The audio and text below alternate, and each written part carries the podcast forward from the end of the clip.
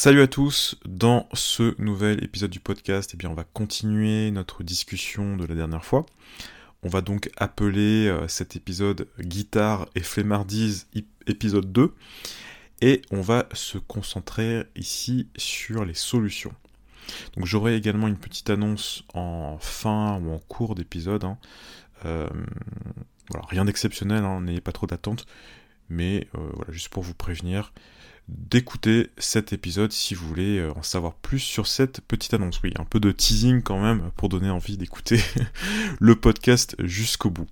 Donc tout d'abord, si vous n'avez pas écouté l'épisode précédent, eh bien je vous invite tout simplement à le faire parce que je pense que c'est un épisode qui peut faire du bien tout simplement. Mais aujourd'hui, eh bien on va parler de ben, concrètement comment sortir de euh, cette euh, flemmardise, phénomène auquel on est euh, plus ou moins tous confrontés, à différents, degrés d'ailleurs. Hein. Je pense qu'on pourrait dire qu'il y a une sorte de flemmardise active, c'est le fait de ne rien faire, le fait de finalement laisser passer le temps ou de gâcher le temps que l'on a. Et puis une flemmardise un peu plus caché, où on fait des choses, mais où on pourrait tout simplement faire mieux. Donc pour moi, la meilleure façon de, sortir de ça, c'est de se créer un environnement anti-flemmardise. Et pour ça, je vous invite à regarder tout simplement ce que faisaient les grands musiciens de jazz. Si on lit les, biographies, si on regarde euh, bien comment ça se passait euh, pour eux, eh bien on peut euh, et d'ailleurs, même en dehors de, la musique, hein, dans d'autres disciplines, c'est exactement pareil, hein, c'est un constat que j'ai fait. Ce qu'on remarque, c'est que les meilleurs se sont associés entre eux et ont en quelque sorte, enfin se sont en quelque sorte tirés vers le, haut ensemble. Donc si on regarde par exemple Miles Davis, il a joué avec Charlie Parker. Ensuite, Coltrane a joué avec Miles Davis. On pourrait dire aussi par exemple que euh, McCoy Tyner, il a joué avec Coltrane. Donc vous voyez, il y a une sorte de, cercle concentrique qui, euh, qui part en fait euh, souvent d'une personne et puis au fur et à mesure, voilà, ça, ça prend de l'ampleur. Mais les musiciens de très très haut niveau se sont associés entre eux et d'ailleurs c'est peut-être pour ça qu'ils sont qu'ils ont pu atteindre le niveau, qu'ils ont ou qu'ils ont, eu. Donc autrement dit, l'environnement euh, anti-flemmardise ultime, c'est de s'associer à d'autres personnes donc, qui ont euh, des aspirations euh, communes, et puis finalement de, créer des liens et de, de se pousser, de s'encourager ou de se concurrencer entre, entre guillemets, hein. ça peut être une, une, une, compétition positive bien évidemment, mais en tous les cas, voilà, un musicien qui a, qui a réussi à faire euh, tout tout seul, c'est quand même euh, extrêmement, extrêmement rare. Je sais même pas s'il y a euh, un exemple dans, l'histoire, alors probablement, hein. mais ça reste quand même l'exception qui confirmerait la règle. Donc on va voir maintenant différentes façons de le faire, vous allez voir qu'ils sont plus ou moins efficaces, qui sont aussi plus ou moins faciles à mettre en place. Et la première, c'est de jouer bien sûr avec d'autres personnes. Donc, moi, l'expérience que j'ai par rapport à ça, et qui, ce qui fonctionne à mon sens, c'est d'avoir un objectif collectif. Le, les deux, probablement les deux meilleurs exemples d'objectifs collectifs à se donner, c'est euh, d'avoir une date de concert et ou d'avoir une date d'enregistrement. Euh, je pense que c'est vraiment euh, comme ça que le fait d'avoir un groupe, ça, euh, a vraiment du sens et puis surtout que ça, permet de, d'avoir un, objectif où tout le monde se met d'accord, tout le monde est, va dans la même direction en quelque sorte. Donc ça, je, crois que j'en ai déjà parlé de cette, cette, anecdote, même plusieurs fois, mais euh, ça m'a vraiment marqué euh, et, je vais vous la, redonner une fois de plus. Hein. C'était il y a à peu près euh, peut-être 13, 13, 14 ans maintenant. Hein. je faisais à l'époque pas mal de, concerts. Hein. Je faisais peut-être une, une ou deux dates par, par, par semaine, notamment dans des, bars. Et euh, je me rappelle, j'avais eu, euh, enfin j'avais, j'avais trouvé une date tout simplement dans un bar un bar qui, qui fermait d'ailleurs pour réouvrir quelques mois. C'est un peu la, la, la fête de, clôture de, de, ce bar. Et donc je propose à un ami saxophoniste qui était beaucoup beaucoup plus avancé que moi. voilà, est-ce que tu veux, est-ce que tu veux jouer ce soir-là? Puis il me répond voilà oui, et il commence à me proposer plein de, de morceaux complexes en fait. Hein. Je me rappelle, il y avait des morceaux de Joe Henderson, notamment Inner Urge. pour ceux qui savent pas, Inner Urge, c'est un morceau qui est complexe à tous les points de vue, hein. que ça soit le thème qui est très complexe, très complexe à la guitare, la, grille, euh, le tempo, bref, c'est un morceau qui... Euh, c'est vraiment un morceau difficile. Et j'avais euh, deux ou trois semaines pour me préparer. Donc il y avait Inner Urge, mais il y avait aussi d'autres morceaux hein, qui, étaient, qui étaient aussi pas faciles. Et voilà, tout d'un coup, ben, j'avais j'avais l'envie et l'urgence de, de, de, beaucoup travailler. Et là, il n'y avait même pas besoin de motivation, en fait, parce que je me disais, voilà, bah, si je si je si je bosse pas, ben je vais pas pouvoir jouer et je vais passer pour un je vais passer pour un rigolo tout simplement. Je pense que ça c'est le truc vraiment euh, essentiel, c'est d'avoir une, bonne pression en fait, une bonne pression qu'on se met à soi-même. Euh, parce que si on regarde d'un point de vue extérieur, j'étais pas euh, flemmard puisque je bossais, je, je pratiquais tous les jours, mais au final, euh, avec un peu de recul et en étant 100% euh, euh, honnête avec moi-même, eh j'étais un peu paresseux. je me reposais sur mes acquis. Et c'est vraiment dans cette circonstance où je devais me surpasser en quelque sorte que bah, j'ai trouvé la motivation de, de, sortir de ma, ma flemmardise. Et il y, a un truc qu'un ami m'a dit un jour et qui, que je me répète souvent en fait. Il m'a dit quand on n'avance pas, on recule. et il y a, y, a, y a, quelque chose de vrai là-dedans. Donc euh, voilà, la flemmardise, c'est pas simplement euh, euh, ne rien faire, mais c'est aussi peut-être ne pas se, enfin ne pas aller au bout de ce qu'on pourrait faire. Donc maintenant, ça c'est la première solution, c'est la, plus évidente, la plus pas forcément la plus, euh, facile à mettre en place en tous les cas. Euh, et je sais euh, que voilà, pas mal de gens qui, pratiquent la musique sont souvent isolés. Ça arrive vraiment extrêmement souvent. Donc on va voir d'autres façons de, de, voilà, de s'associer à d'autres personnes, hein, même si ça sera voilà, pas forcément pas aussi efficace, mais ça peut être quand même assez, assez, efficace si vous bah, tout simplement si vous le si vous le faites régulièrement. Donc le premier moyen de s'associer euh, à des grands de la musique, c'est un conseil que j'ai reçu vraiment énormément de fois, c'est de jouer sur les disques. Alors ça peut, ça peut paraître bête comme ça, mais euh, d'utiliser, enfin, oui, d'utiliser finalement les disques comme des, euh, backing tracks, c'est un super moyen de, de sortir justement de sa, zone de confort parce que vous allez voir que jouer au tempo euh, auquel certains morceaux sont joués, ça a l'air euh, pas si rapide que ça, mais euh, ça, ça change totalement la perception de, de, certains morceaux que de certains morceaux et de certains tempos que l'on a. Si on est habitué à jouer par exemple Green Dolphin Street à un tempo médium et puis que tout d'un coup on se mette à, jouer la version de de Sonny Rollins par exemple, hein. il, y a une, version d'un live, je crois que c'est live au, musée d'art moderne, il me semble, euh, années 60, 65 je crois.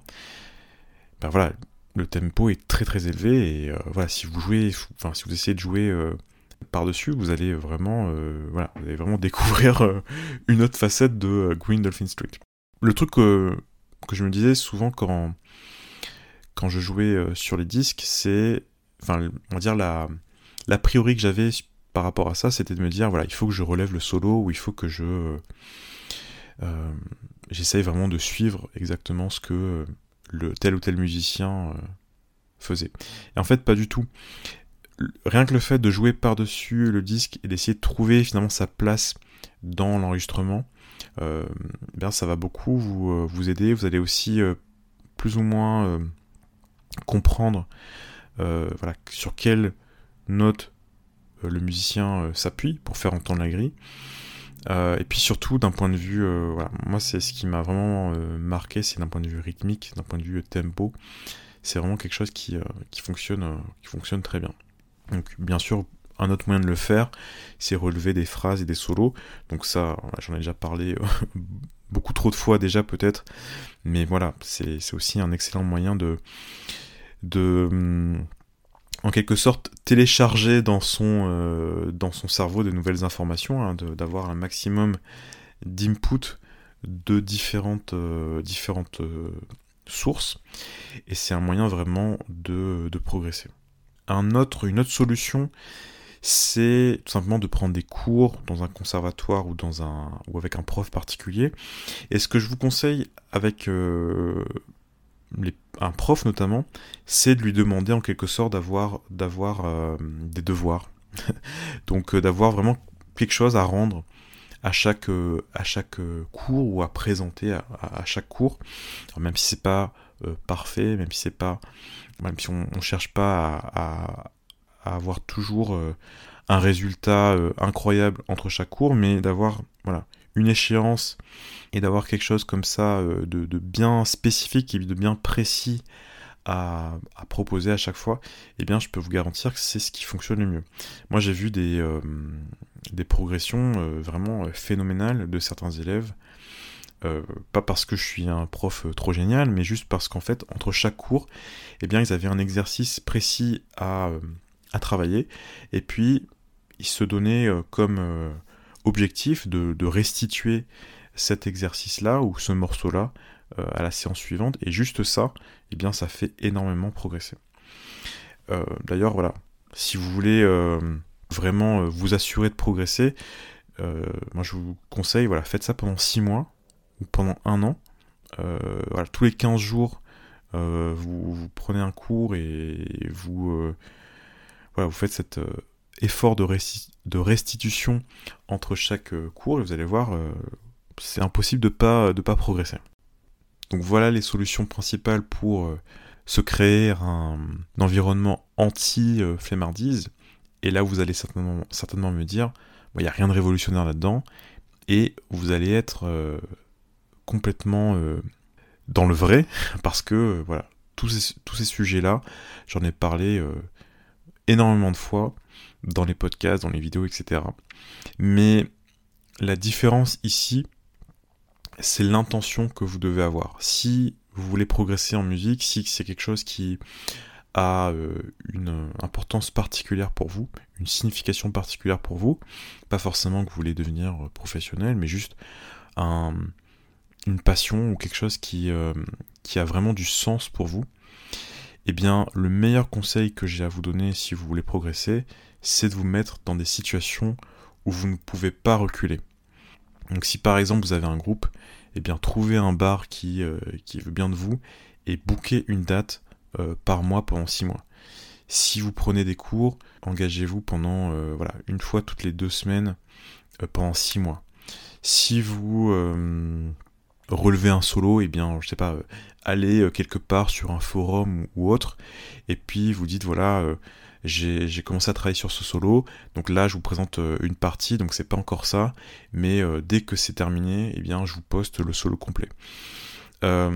si vous avez un, voisin par exemple ou un ami qui, fait aussi de la musique, vous, lui dites tiens, est-ce que ça te dit qu'on relève le solo de de Peter Bernstein euh, sur euh, Billy's Bounce? Et puis euh, la semaine prochaine eh bien chacun on, se montre où, où, on en est dans notre dans notre relevé tout simplement. Et comme ça vous apprenez ensemble et puis ça peut être un, bon moyen de se tirer vers le haut. D'ailleurs petite anecdote là-dessus. Je me rappelle il y a pas mal d'années en arrière peut-être 15 ans euh, j'étais inscrit à un groupe, de, un, groupe un, atelier de guitare. Donc c'était un cours collectif finalement. Et je me rappelle qu'entre deux, il y avait des vacances, et puis euh, il fallait qu'on relève un, solo de, Wes Montgomery. Et je me rappelle, on avait un, jour de restitution justement. Et puis voilà, pendant euh, trois heures, eh bien tout le monde est passé devant, tout le groupe. Hein. On était quand même pas mal, on était peut-être une, quinzaine, une quinzaine ou une vingtaine. Et puis chacun a, à jouer son solo de Wes Montgomery devant tout le monde. Et, et ben voilà, c'est le genre de pression qui, qui est une bonne pression parce qu'on se dit, ben voilà, on doit jouer le solo de Wes Montgomery devant tout le monde, ben on va tout simplement le travailler. Et ça peut être que positif finalement. Donc voilà, pour échapper à la flemmardise, eh bien il faut tout simplement se mettre dans des situations où si on ne le fait pas, eh bien on va passer pour un rigolo et on ne veut pas passer pour un rigolo tout simplement.